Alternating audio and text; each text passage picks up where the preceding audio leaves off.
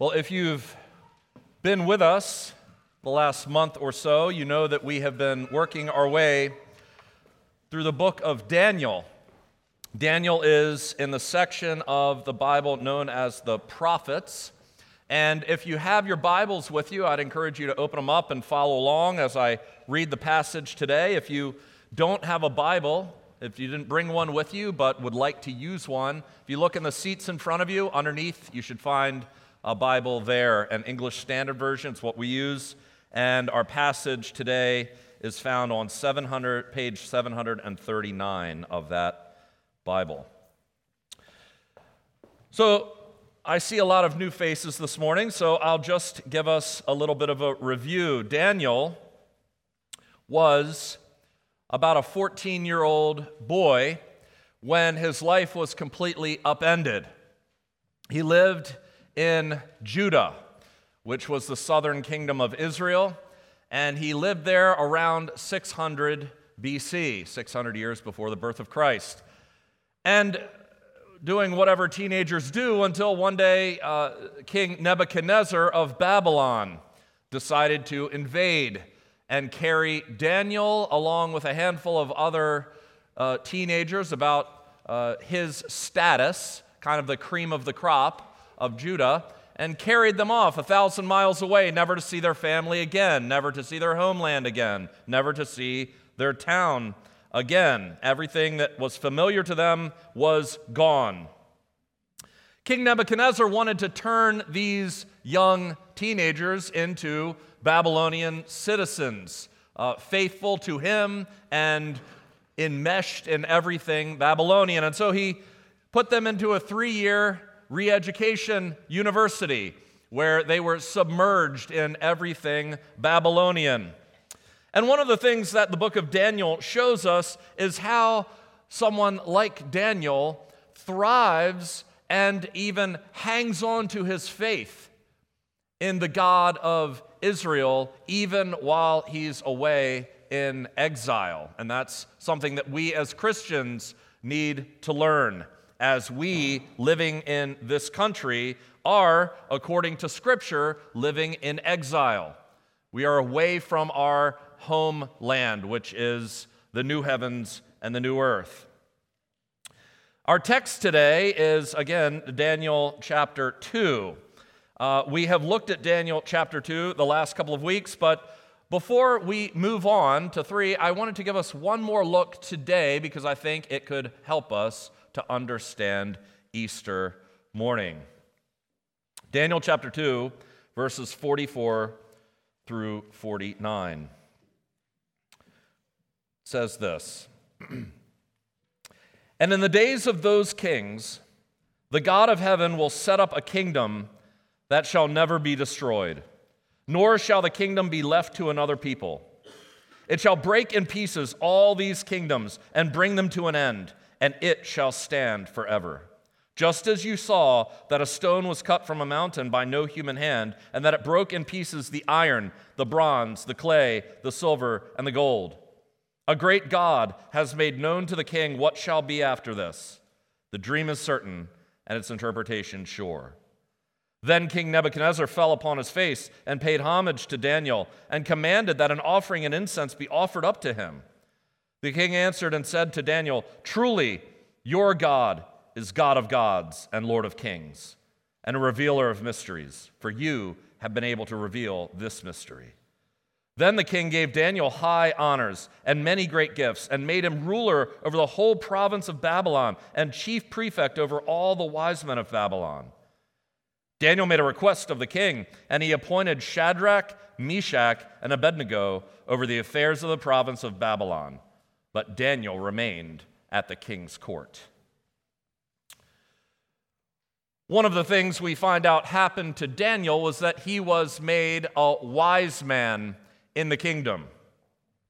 And King Nebuchadnezzar had a dream. Chapter 2 opens with him having a dream. In fact, he has this dream many times over, and this dream terrified him.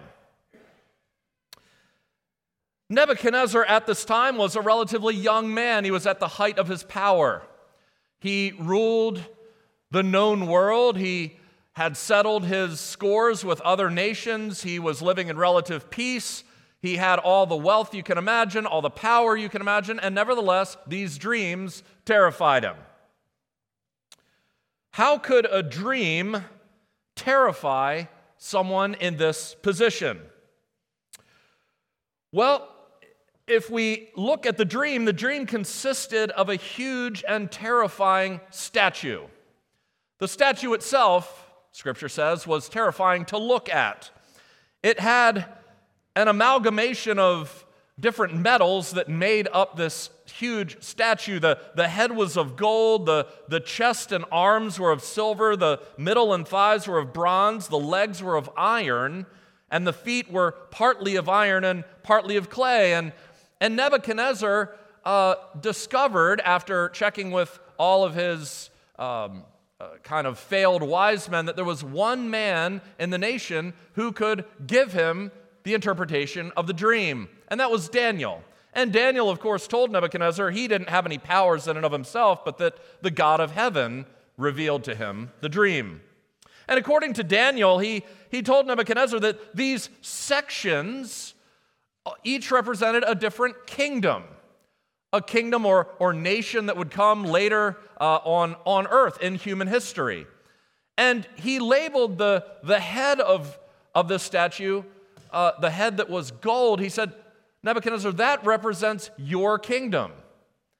And I've often wondered if maybe the reason Nebuchadnezzar was so terrified is because the face looked like him. I mean, we don't know, but the head represented him. And as Jeff mentioned last week uh, in his excellent sermon on this statue, we don't know exactly what the other sections represent because Daniel doesn't give us the details. He doesn't label them like he does the head of gold. But that isn't really important. We think, most scholars, uh, I think most do, and, and I happen to agree, that, that the second one uh, of, of silver is Medo Persia, the third one is Greece, and the last, down at the feet, is Rome. But the important thing isn't what these kingdoms exactly are. Because when we consider why the dream terrified him, we understand that the main reason it terrified him wasn't the way the statue looked, but because of what happened to the statue. In his dream, while Nebuchadnezzar stood looking at this massive statue, he, he said a stone was cut out of rock. And that the stone was cut out not by human hands, but by some unseen power. This stone, this unassuming stone, struck the feet of the statue where the clay was, and and when it struck it, it, caused the feet to shatter into pieces. And as you know, once you hit something tall down low, it happens to fall. And that's what happened to the statue. Once the, the feet began to crumble, the rest of the statue followed suit. And it started an avalanche, with every section of the statue beginning to crumble, extending all the way to the head of gold. And so Nebuchadnezzar saw his, his own kingdom collapse, all of it. The whole statue representing the greatest and most powerful nations in the history of the world reduced to dust. In fact, scripture says that it was all like chaff of the summer threshing floors, which the wind carries away, so that not a trace of them can be found. Well, what of the stone? I mean, surely if a stone hits the feet of the statue and the whole statue is uh, collapses into a huge heap of dust, that all of it is carried away, certainly that would include the stone, you would think.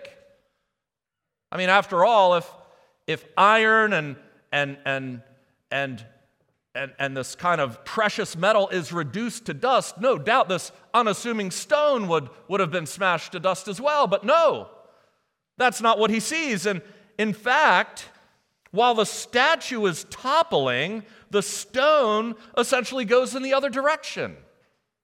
The stone that smashed the statue grows It grows until it becomes a great mountain and fills the entire earth.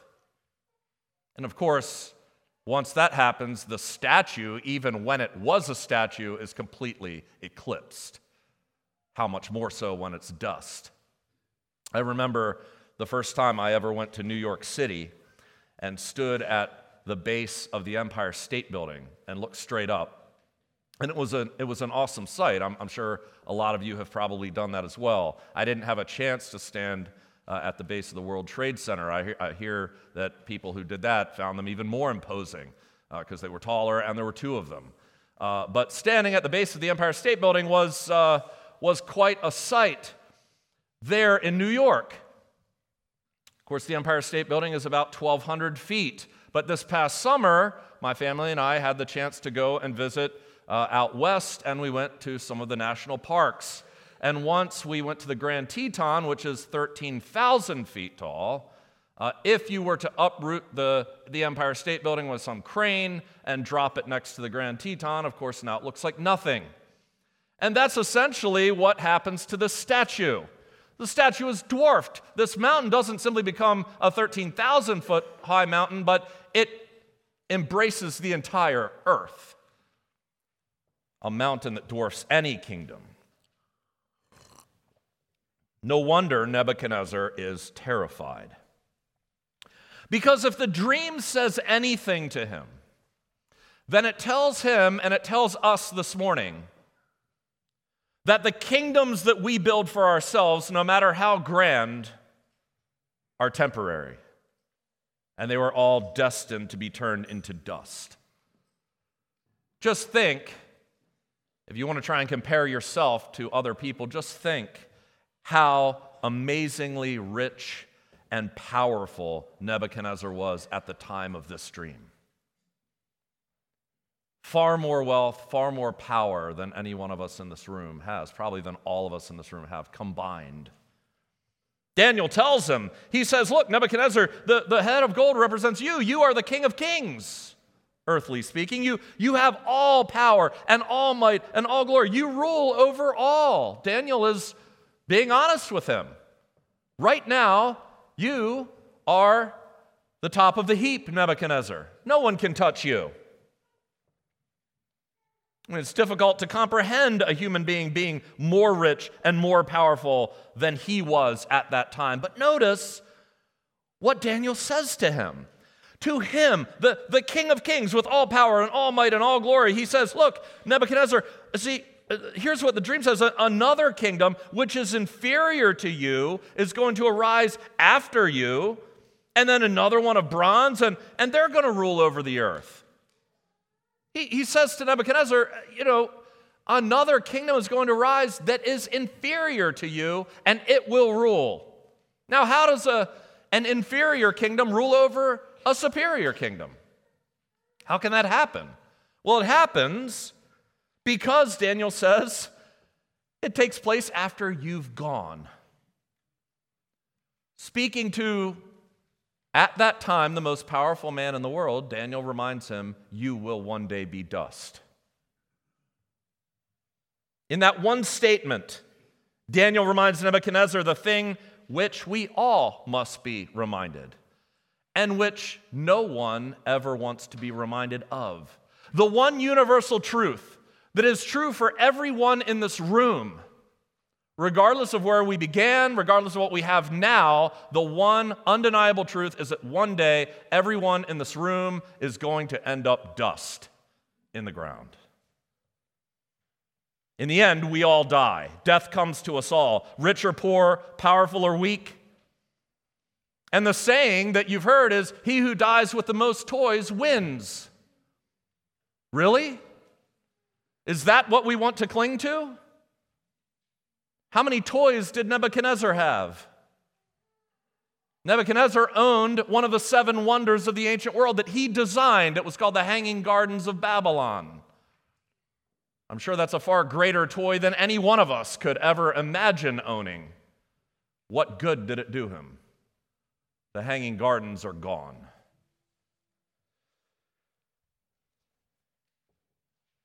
What did it matter to Nebuchadnezzar, any of that, what he owned or had designed when death came calling. Percy Shelley's famous poem, Ozymandias. It says this I met a traveler from an antique land who said, Two vast and trunkless legs of stone stand in the desert. Near them, on the sand, half sunk, a shattered visage lies, whose frown and wrinkled lip and sneer of cold command tell that its sculptor well those passions read, which yet survive stamped on these lifeless things. The hand that mocked them and the heart that fed, and on the pedestal, these words appear My name is Ozymandias, King of Kings. Look on my works, ye mighty, and despair. Nothing beside remains round the decay of that colossal wreck, boundless and bare, the lone and level sands stretch far away. Shelley wrote that poem not about Nebuchadnezzar, although he could have. He wrote it actually about Pharaoh Ramses II, who reigned, if you're interested, from 1279 to 1213 BC. He was, by the time Nebuchadnezzar had arrived, he was already dust and gone. One of the things that you notice about this statue is that each kingdom is represented by a substance that is less valuable than the one before. This means that as history advances, even though we might encounter technological advancements and, and medical advancements, which is true, ultimately, all things tend toward decay and destruction. Ecclesiastes, one of the most honest books ever written in the history of the world, says, What has been is what will be, and what has been done is what will be done. There is nothing new under the sun. Is there a thing of which it said, See, this is new? It's already been in the ages before us. There is no remembrance of former things, nor will there be any remembrance of later things yet to be among those who come after. I have seen everything that is done under the sun, and behold, all is vanity and a striving after the wind. That was written by one of the greatest kings who ever lived, who had more money than any of us could comprehend. The apostle James says, Come now, you who say, Today or tomorrow we will go into such and such a town and, and spend a year there and trade and make a profit, yet you do not know what tomorrow will bring. What is your life? You are a mist that appears for a little time and then vanishes. Some of you in this room know what I'm talking about when I say that we are all on a physical downward spiral. Yesterday, we, uh, my family and I had a like a game day. We have these every once in a while where we kind of put down on a whiteboard more games that we could ever play in, in a day, and then we have competitions. Some are uh, board games, some are video games, some are outdoor games. And, and yesterday, what we really, uh, really focused on were the outdoor games because it was a nice day. So, for the first time in my life, I learned how to play Foursquare. It was fun. I didn't win, but it was, it was nice. We also played Around the World, which I demolished everyone in, which was good. Uh, but after we played around the world, my son Andrew kept uh, grabbing the rim because he plays volleyball and so he likes to work on his vertical leap. And I stood there and looked at this rim. And I can remember vividly, not that long ago in the great span of history, when I could dunk with relative ease. Now, I couldn't ever palm the ball, so I would sometimes lose control of it, but I could get up high enough to dunk almost whenever I wanted. And I stood there yesterday and looked up at the hoop and thought, how can I remember that so vividly? It wasn't that long ago, again, in the grand scheme of history, and yet now to even contemplate trying to touch the rim, I'm afraid to because I might blow my knee out upon landing. Why? Why is this happening to me? Why is it happening to all of you? Well, the Bible tells us why this inevitable downward slide into death and decay. It says in Genesis 3 to Adam, God said, Because you have listened to the voice of your wife and have eaten of the tree of which I commanded you, you shall not eat of it. Cursed is the ground because of you. In pain you shall eat of it all the days of your life. Thorn and thistles it shall bring forth for you. And you shall eat the plants of the field, and by the sweat of your face you shall eat bread until you return to the ground. For out of it you were taken, for you are dust, and to dust you shall return. Paul tells us in Romans chapter 6 the wages of sin is death. You see, since the fall into sin, things have tended toward decay. And all things end in death and destruction. All human beings, no matter how great their wealth or accomplishments, end up in the grave. Let me see a show of hands. How many here know who Henry Frick is? I see a half hand. How many of you, by a show of hands, know who Silbannacus is? Henry Frick was the second richest man in the world in 1918, a steel tycoon. Not one of us knows him. Less knows Silbannacus, emperor of Rome for a time. All of which we have left of his reign are two coins. We could keep going for hours and hours listing the people and the kingdoms that time forgot, all of whom have been blown to the wind. How does it make you feel? How does it make you feel this morning on, on Easter morning of all days when we should be happy? How does it make you feel that, that in the end your life is but a mist? That in the end, like Nebuchadnezzar, all of your accomplishments will one day be forgotten and wiped clean from human history? Does it make you long for something that will never fail? Does it make you long this morning for someone who can say, I conquered death? Does it make you long for a kingdom that will last forever? If it doesn't, I don't know what's wrong with you. Because I'm not talking about a fairy tale. Death is reality. But I don't want to leave you with bad news this morning. I want to leave you with good news. Because Daniel didn't only speak about fallen and crumbling kingdoms, he spoke of another. He spoke of another kingdom set up by God Himself. In the days of those kings, the God of heaven will set up a kingdom that shall never be destroyed, nor shall the kingdom be left to another people. It shall break in pieces all of these kingdoms, bring them to an end, and it shall stand forever. Notice what Daniel says about this other kingdom. After talking about the greatest of human kingdoms being smashed to nothing, he says, This kingdom will never be destroyed. This particular kingdom will not be left to another people, and this particular kingdom will stand forever, which means that this kingdom, whatever this kingdom is, is the one kingdom and the only one that has the power to defeat sin and death. It means that the people that are in this kingdom, whoever they are, will always be in possession of it. You know, I don't know what your plans are today. Obviously, at some level, you plan to be here. I don't know what you have planned after this. Maybe you have a luncheon. We're going to a lunch at, a, at, at relative's house. Maybe you'd like to take a nap. I don't know, maybe you'd like to watch the, the final round of the Masters. Maybe you'd like to gorge yourself with Cadbury cream eggs.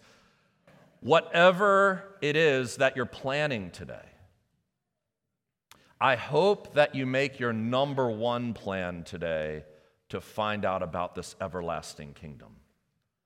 Because anything else that you are planning today, if you don't consider that, is really meaningless. I mean, it's nice for a while, but you have death staring you in the face at the end of it all. But the good news, friends, is that there is such a kingdom. And it was set up exactly as Daniel said. Daniel said that, that in the days of those kings, the days of these ancient kings, perhaps he was even more specifically talking about the days of the kings of the last kingdom, Rome. He said that a stone will be cut from a mountain by no human hand, by, by some unseen and ultimate power, a stone will be cut. See, it was the, during the reign of Caesar Augustus, the emperor of Rome, the Nebuchadnezzar of his day, who reigned over the known world, who had all power and all authority and all riches in his hands. It was during his reign that you see an obscure teenage girl, a virgin named Mary, from an equally obscure town called Nazareth a, a nobody in a no name town that Caesar Augustus wouldn't give any second thought to. That this virgin was visited by an angel. And this angel said to her, the best news up till that point that this world has ever heard. The angel said to her, Behold, Mary, you are going to conceive in your womb and bear a son, and you're going to call him Jesus. He will be great. He will be called the Son of the Most High, and the Lord God will give to him the throne of his father David, and he will reign over the house of Jacob forever, and of his kingdom there will be no end. Friends, Jesus is the stone that was carved out of the mountain. And at that time, compared to the great Roman Empire, compared to Caesar Augustus, Jesus looked like nothing, inconsequential. For the first 30 years of his life, he lived in obscurity. No one knew who he was, nobody cared who he was except for his closest friends and family. And then he had a short three year stint as a rabbi, really never going outside of his own local area. And at the end of three years, at 33 years old, he died by being crucified like a common criminal. A man who lived in obscurity for 33 years and died on a cross. And when he died, Tiberius Caesar reigned supreme. At the time of his death, Jesus seemed like such a little stone compared to the giant statue of Rome. And I think Jesus would have remained a nobody, except for what happened three days later. What happened, friends, was the most earth shattering, monumental, epoch changing event in all of human history. What happened three days after Jesus was crucified was the turning of the tide. It was the reverse of what happened in Eden. It was the defeat of sin and death. And it was the beginning of the growth of that little stone into a mountain that today covers the entire earth. His followers didn't know that it was going to happen. Not even his mother knew that it was going to happen. The women saw him die. The women saw him buried in the tomb. They watched what tomb he was buried in, and they saw that it was sealed with a stone. And when they went back to that tomb on Sunday morning, they went there with a purpose, and it wasn't to witness a resurrection. They went there to anoint a dead body. And as we heard in our scripture reading, as they walked there, they wondered who would remove the stone. They certainly weren't able to do it. They were saying to one another, Who will roll the stone away? And looking up, they saw that the stone had been rolled back. Now, let me ask you a question. What if the man dressed in white that morning had given them this message? Welcome. I have rolled the stone away for you so that you can complete your mission today, ladies. Come in and see. You'll see that you've come to the right place. You, you'll see that, that here he is, laying exactly where he was laid three days ago. Go ahead, anoint him. Place on him your spices. I'll take care of the stone when you leave, and when you leave, please go share his message of love with the world. Please go, go tell his disciples what he taught them while he was alive. I'm sure that will make the world a better place. One thing's for certain if that was the message that they were given that day, then Jesus today would be a nobody like Henry Frick or Silbannacus. If that was the message, then sin and death are still reigning, and there is no hope. Thank God that was not the good news they received that morning. You see, if the best news the world had ever gotten until that morning was Mary, you're going to have a son, then it's only been eclipsed, if it's been eclipsed, by the news that those women received that morning.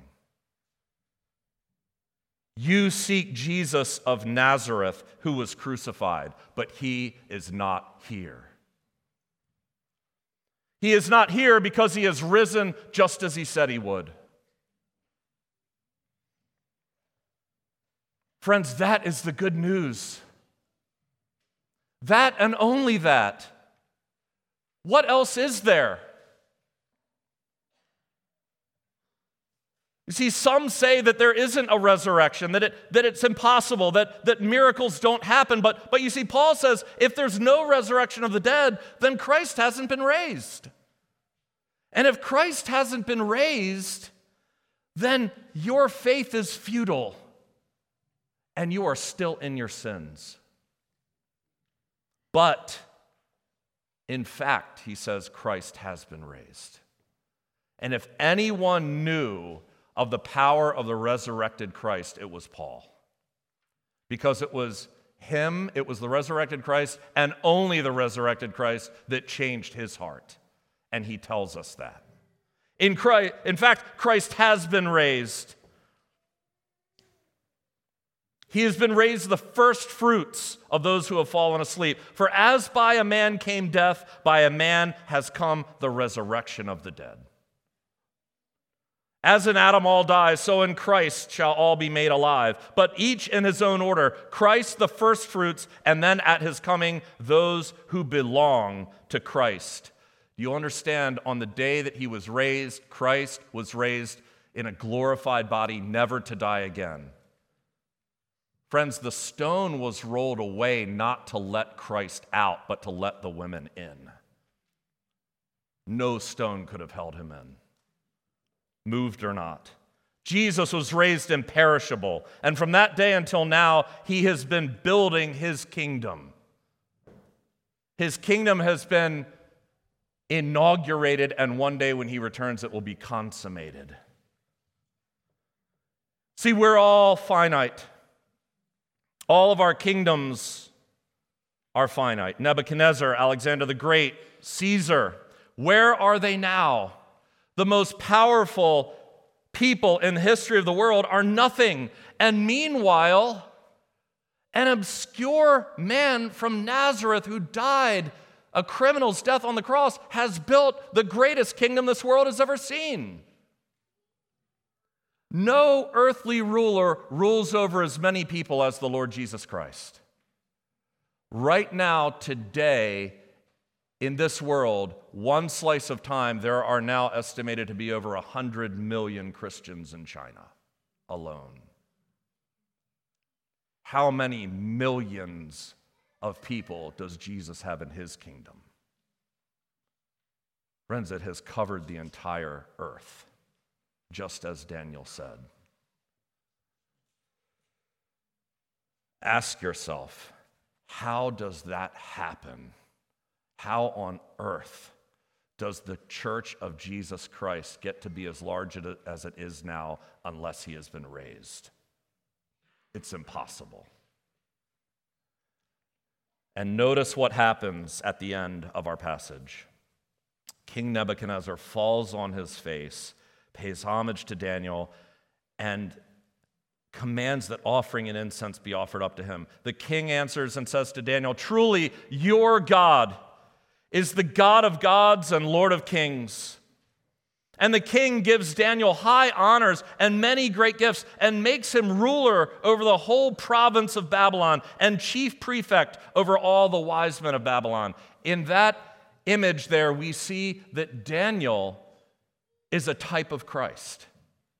That Daniel goes from no one to at the right hand of the most powerful man on earth. But we see something else interesting. Daniel says to Nebuchadnezzar, What about my friends? Daniel makes a request of the king, and he appoints Shadrach, Meshach, and Abednego over the affairs of the province of Babylon as well. You see, in Daniel's train come his that are connected to him. That is exactly what Paul says the resurrection is. The resurrection is one great event that happens in two stages Christ first, and at the end of the age, all those who follow in his train. Behold, I tell you a mystery. We shall not all sleep, but we shall all be changed in a moment, in the twinkling of an eye, at the last trumpet. For the trumpet will sound, and the dead will be raised imperishable, and we shall be changed. This perishable body must put on the imperishable, and this mortal body must put on immortality. And when the perishable puts on the imperishable, and only then will come to pass the saying that is written, O death, is swallowed up in victory. O death, where is your victory? O death, where is your sting? The sting of death is sin, and the power of sin is the law, but thanks be to God who gives us the victory through our Lord Jesus Christ.